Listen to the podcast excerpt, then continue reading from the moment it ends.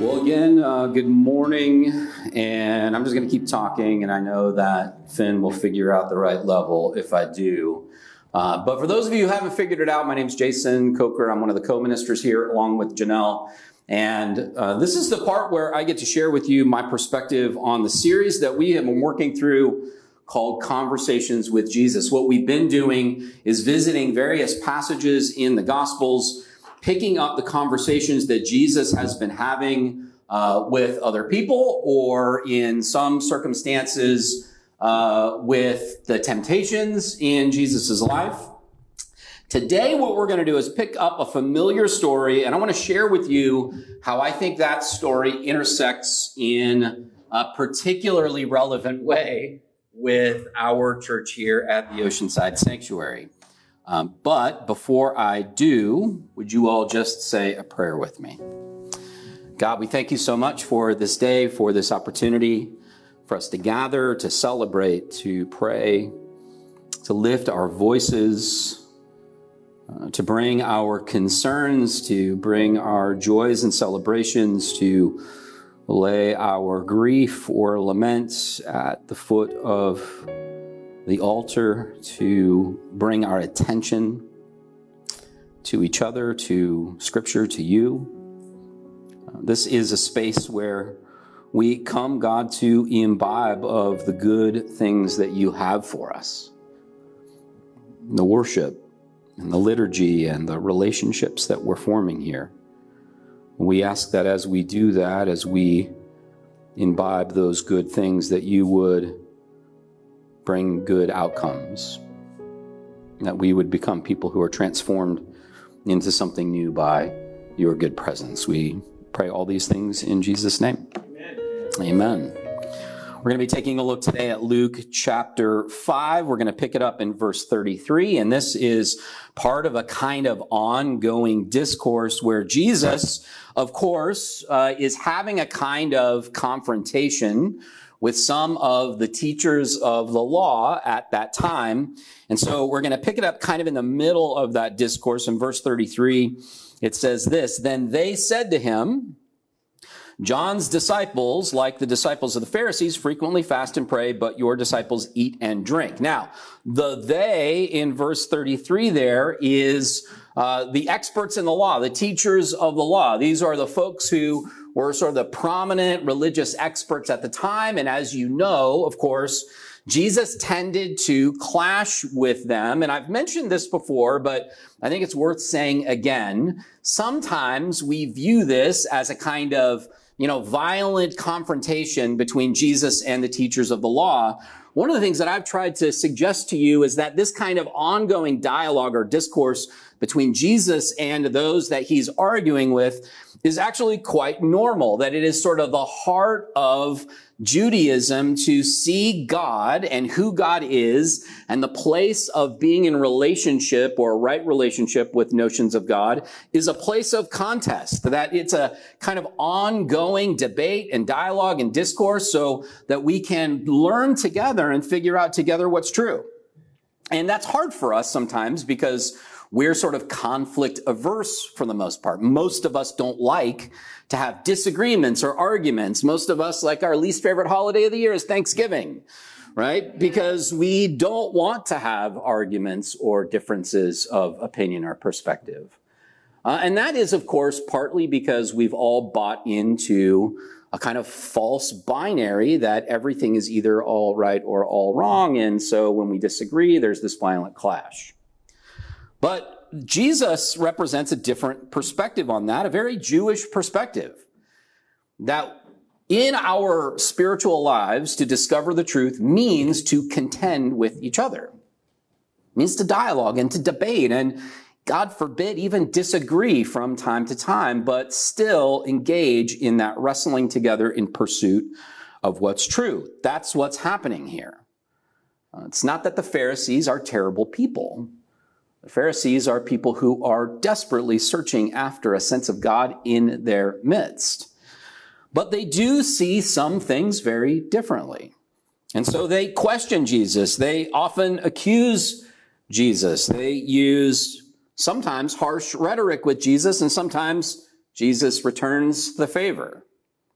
Verse 33, it says, Then they said to him, John's disciples, like the disciples of the Pharisees, frequently fast and pray. But your disciples, they're partying it up. What is the deal? What's going on here? Why is it that the people following you don't participate in the same old religious rituals and practices that have become standard in our community? Jesus says to them, verse 34, you cannot make wedding guests fast while the bridegroom is with them, can you? That's a bold statement. Jesus is saying, well, they're partying because they're at a party. Weddings are where you drink wine and enjoy yourselves. There is a celebration happening. And because they're with me and because I represent the fulfillment of God's promises, they are partying. So he uses that sort of interesting little image there. Uh, we're not going to dwell on that because we're going to spend more time with another image. But he goes on uh, after giving that sort of bridegroom image, he says, verse 35, the days will come when the bridegroom will be taken away from them, and then they will fast in those days. Okay, fair enough. Verse 36. He also tells them a parable. So now Jesus switches to another image. He says, you do not take a piece from an old garment and sew it on, or uh, from a new garment and sew it onto an old garment. Otherwise, the new will be torn and the place from the new will not match the old. Here, Jesus borrows another image. He says, you know, listen, you got a hole in your jeans. You, you know, now none of us are going to relate to this, right?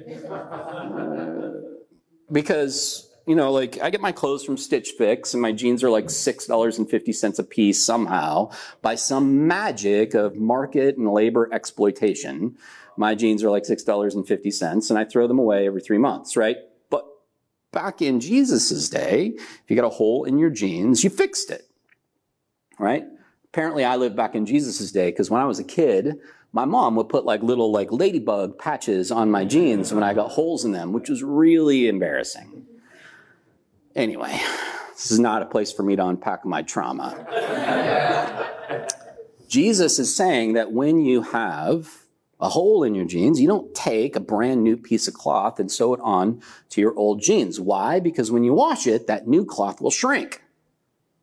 And when it does, it will make the hole 10 times worse, right? Now, Jesus is sharing an image here that is going to play into the next image. He's saying, in essence, that what he's doing, what he and the disciples represent, is like that new piece of cloth and that those old religious practices are like the hole in an old pair of jeans. And he's saying these two things don't go together. So that has something to do with why his disciples aren't fasting. And then, in order to just either clarify or make the situation even more confusing, Jesus continues verse 37. And this is where we're going to spend our time this morning. Verse 37, and no one puts new wine into old wineskins, otherwise the new wine will burst the skins and will be spilled, and the skins will be destroyed. But new wine must be put into fresh wineskins. And no one, after drinking old wine, desires new wine, but says the old is good. Now, he again moves on to a very similar image to the patches and the cloth, right?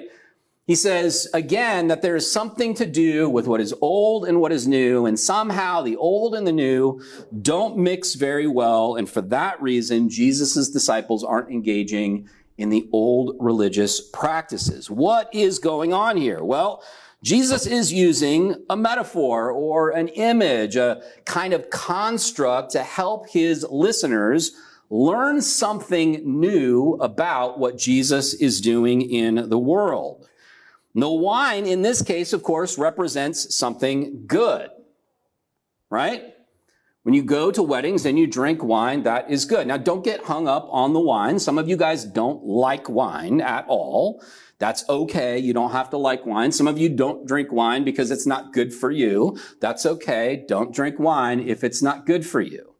Don't get hung up on the wine part. The point is, there is something good right? That produces something good in our lives, right? In this case, Jesus uses the metaphor of wine. And then there is something about that wine that makes it so that you can't put it into old wineskins. Now, here's what's happening there. I'm sure you guys have all heard this before, but what's happening with new wine is that it's not done fermenting, right?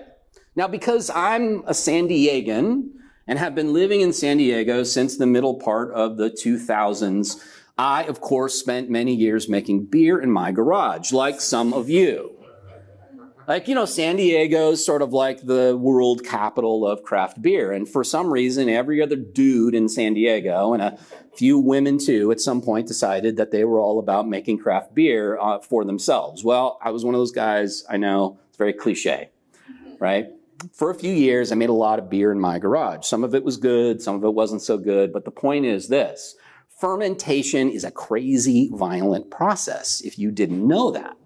Uh, one day, while beer was busily fermenting in a glass car, you know, carboy, a big glass jug in my garage, Janelle and I were sitting in the house and we literally heard an explosion outside. We thought that Camp Pendleton had shelled our garage. That's how loud it was. And I ran out to the garage to find out what, you know, munition had erupted in our garage. And it turns out that it wasn't a shell. It was the, the fermenting, like, I don't know what I was making at the time. It was probably a coconut porter or something like that, right? Now I'm thirsty. So, anyway, I was making something, and the fermentation process had gotten so active, so violent, that it literally blew the top off of the glass carboy. And as Janelle and I were running into the garage, we were greeted by a volcano of beer. I'm, I'm not kidding a volcano of beer that was shooting out of the top of the glass carboy, hitting the ceiling of the garage, and then raining down in the garage. Now, this breaks your heart, right? When, when it happens. It's, it's almost like spilling coffee. It's that bad, right? Uh, but the point is, of course, that the fermentation process is a living process. And Jesus borrows from this metaphor, I think, specifically because this understanding of fermentation communicates this idea that there is this radically, like, sometimes even almost violent process of change that's happening in the liquid.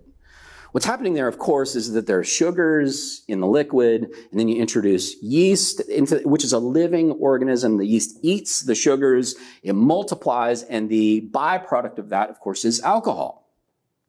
And that is how wine is made. It's how beer is made. And people would have understood this. So when Jesus says you can't take new wine and put it into old wineskins, what he means is you can't take this liquid that is still being transformed, that's still being changed, that is in this process of violent change and put it into a container that has already expanded to its limit. That's what an old wineskin would have been. Right? It's already expanded to its limit. It's kind of gotten a little bit stiff and rigid. You take a, a violent transforming liquid, you put it into that old container and the container will burst open. So Jesus says you can't do that. The point, of course, here is that the liquid is being changed and transformed into something new, and that process requires a new container. The old container has become too rigid. What you need instead is a new container a new container that has the ability to stretch and grow and shape itself as the liquid inside does its thing. Jesus says that what he is doing is something like that. This, of course, is a reference to you and to me and to us together as a community. Because the change, the living transformation that's happening is the Spirit of God is doing something new in you and in me and in us at all times. There is fermentation happening in your life. And you have certain containers, certain constructs for holding on to the good things in your life. Some of those containers are churches Communities like this, where we come together and we share how God's fermentation process is transforming us and changing us, and we have a certain container for sharing what's going on in our lives, right? Some of those containers are family. Sometimes you have families who come together and they share about the good transformational change processes that God is doing in your lives. We have these constructs and containers for sharing and holding on to these good things. And as we imbibe those good things, as we drink of those good things, as we nourish ourselves on the way that God and the Spirit of God is changing us and growing us and transforming us, we have a container so that we can reliably continue to drink from that good source. But here's the problem our containers become rigid. Our constructs are built to contain a certain thing, and sometimes they can't hold on to that change. So some of you know, for example, what it's like when your construct of family can't contain the transformation that God has brought about in your life. And this is, of course, devastating and heartbreaking. When your container of family breaks open and, and can't hold on to it, what you need then is a kind of new construct. Or your family can adopt its own new construct to accommodate that new thing. But if it can't, you may need to find a new one. The same, of course, is true for church. And so cliche that churches can't stretch and grow and adjust their containers to create and to contain and to store the good things that God is doing. Jesus is saying exactly this. He's saying something new is happening with me and my followers. And because it's new, the old containers of religious practices can't hold on to the good new thing that God is doing. And so we are creating a new construct, a new container for it. And he likens this to this whole notion of wine and wineskins. And in doing that, Jesus does something I think rather smart. He grows our imagination.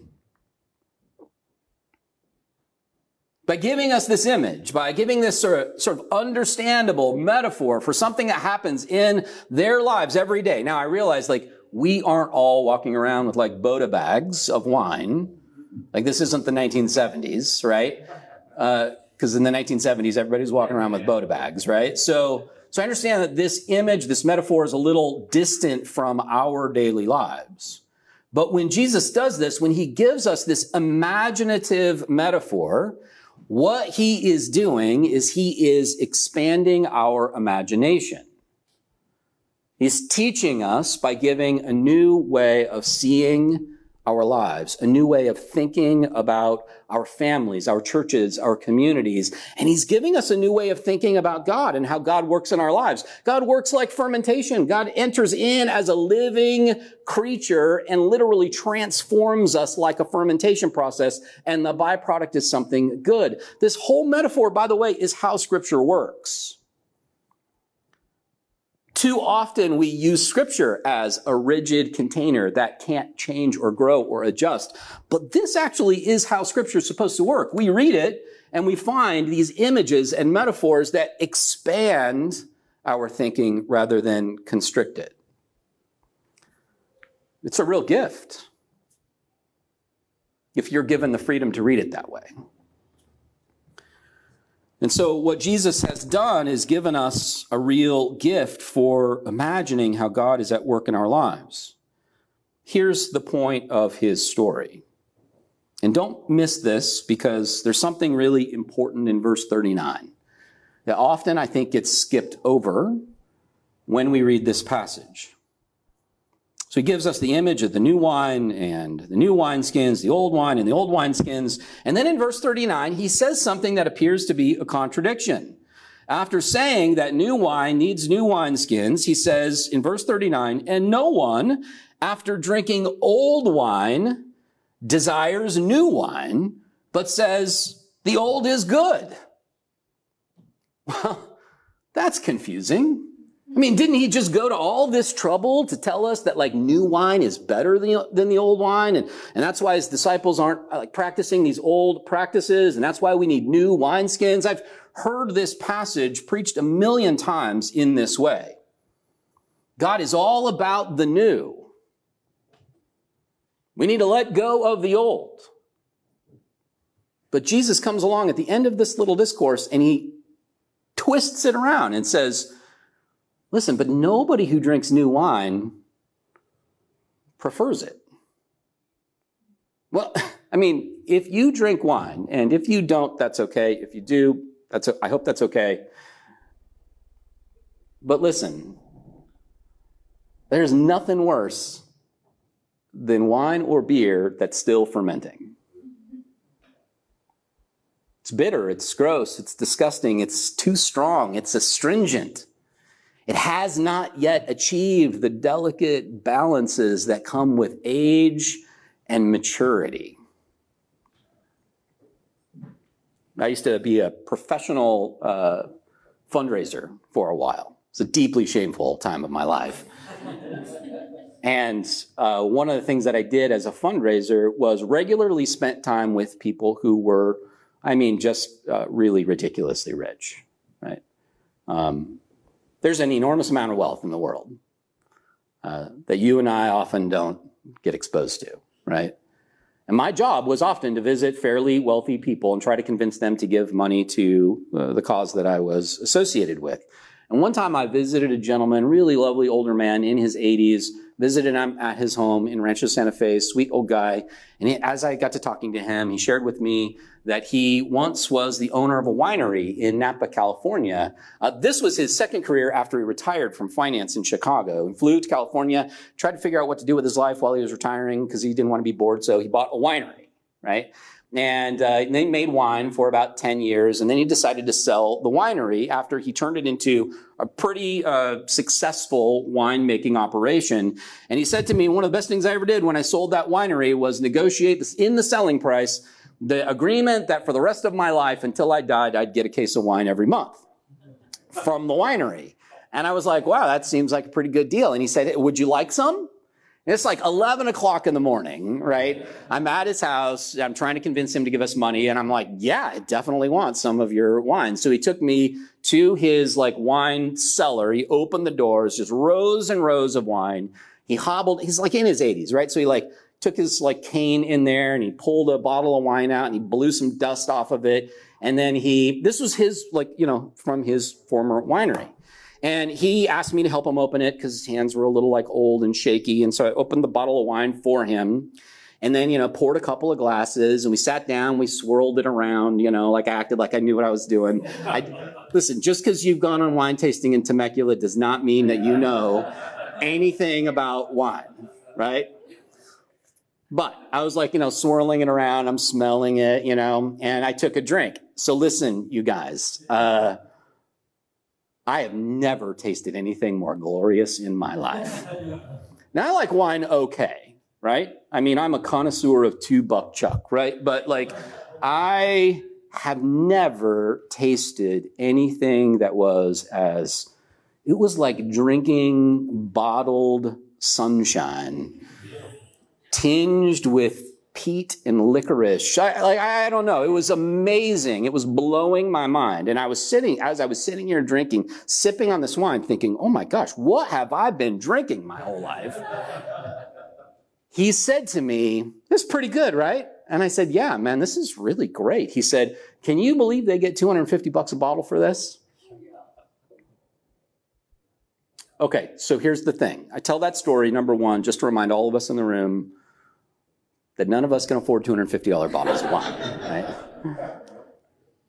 But mostly I tell that story because wine that is old and aged and mature is the best. The point of this story is not that newer is better. That is not the point of this story. The point of Jesus' parable, Jesus' image, is that the healthy spiritual life is a continual process of change.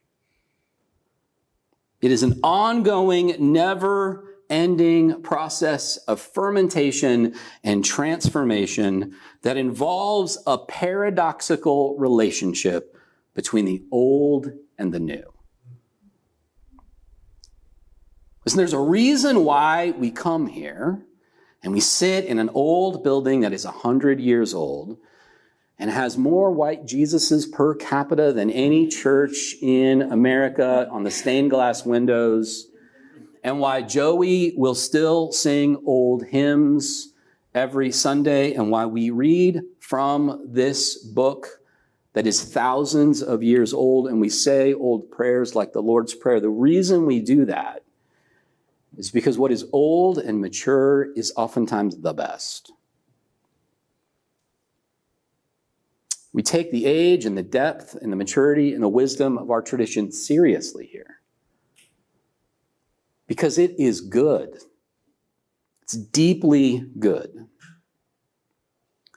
But there is also a reason why, as a church, we have teams who are committed to creating liberated spaces for LGBTQ people who are oppressed. There are reasons why we have teams who sing on stage old black liberationist spiritual songs. There's a reason we have ministries that advocate for new police policies in this community that do not harm bodies of color. There's a reason why we create new constructs. It's because the Spirit of God is always doing something new. But listen, the new thing is often just a little too strong. It's a little too bitter, it's a little too astringent. Its acid content is a little high. Sometimes it's not until we have taken the good thing that God is doing and allowed it to age and mellow and acquire some maturity that we can stomach it. And so we do both here. We drink the old stuff because it's good, because it makes our hearts glad. But we keep making new stuff because at some point we're going to run out of the old. Right? When I was making beer in my garage years ago, I had a whole shelf full of kegs of aging beer, and they all had dates on them that told me when they were ready to drink. But listen, if I didn't keep making new beer, eventually I'd run out, and that's an emergency. we have to keep making new wine. We have to keep making new beer. We have to keep creating new containers for the way that the Spirit of God is fermenting us and transforming us and doing something new. And then we take that and we care for it and we nurture it and we put it on the shelf and we allow it to grow and mature and balance itself out. And at some point, we drink it. And it nourishes us and it makes our heart glad that sort of dialectical relationship of old and new is one of the things that we try to do here. Too often, churches come in either or variety. They work all the time to preserve the old, to protect the old, to insist that all you can do is drink what's old. And they don't make anything new. And consequently, they start to look a little dated and smell a little musty. And listen, sometimes wine gets too old, you guys. And then there are churches that insist that all that you should be drinking, can be drinking, ought to be drinking is whatever is brand new. And those churches often lack depth and character and flavor. We're trying to sit within those two places. Does it seem that way? Amen? Amen. Let's pray. God, we thank you again for today, for this space and this opportunity for us to lean into what it means to be people of God. We don't pretend to have all the answers. We don't pretend to be the only people of God. We don't imagine ourselves to be doing it all right, but we are people who are thirsty for the good things that you're doing. Pray that you would give us the wisdom to discern when you are doing something new in our lives and in the world around us and join with you. We pray that you would deepen our shelves with old wine that we can drink and find nourishment and gladness in. We pray that you would grow us and mature us. And so that we have uh, depth and flavor. We thank you for the ways that these images uh, open up our imagination for what's possible. We pray that you'd continue that work in us in Jesus' name. Amen.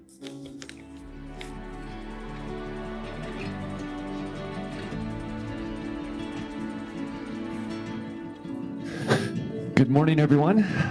Uh, my name is CJ. It's good to be back up here with you. And in addition to uh, being here on a Sunday morning and listening to our old wise pastor share some great messages, we want to give you the opportunity to be involved and to get involved. And here are a couple quick things for you.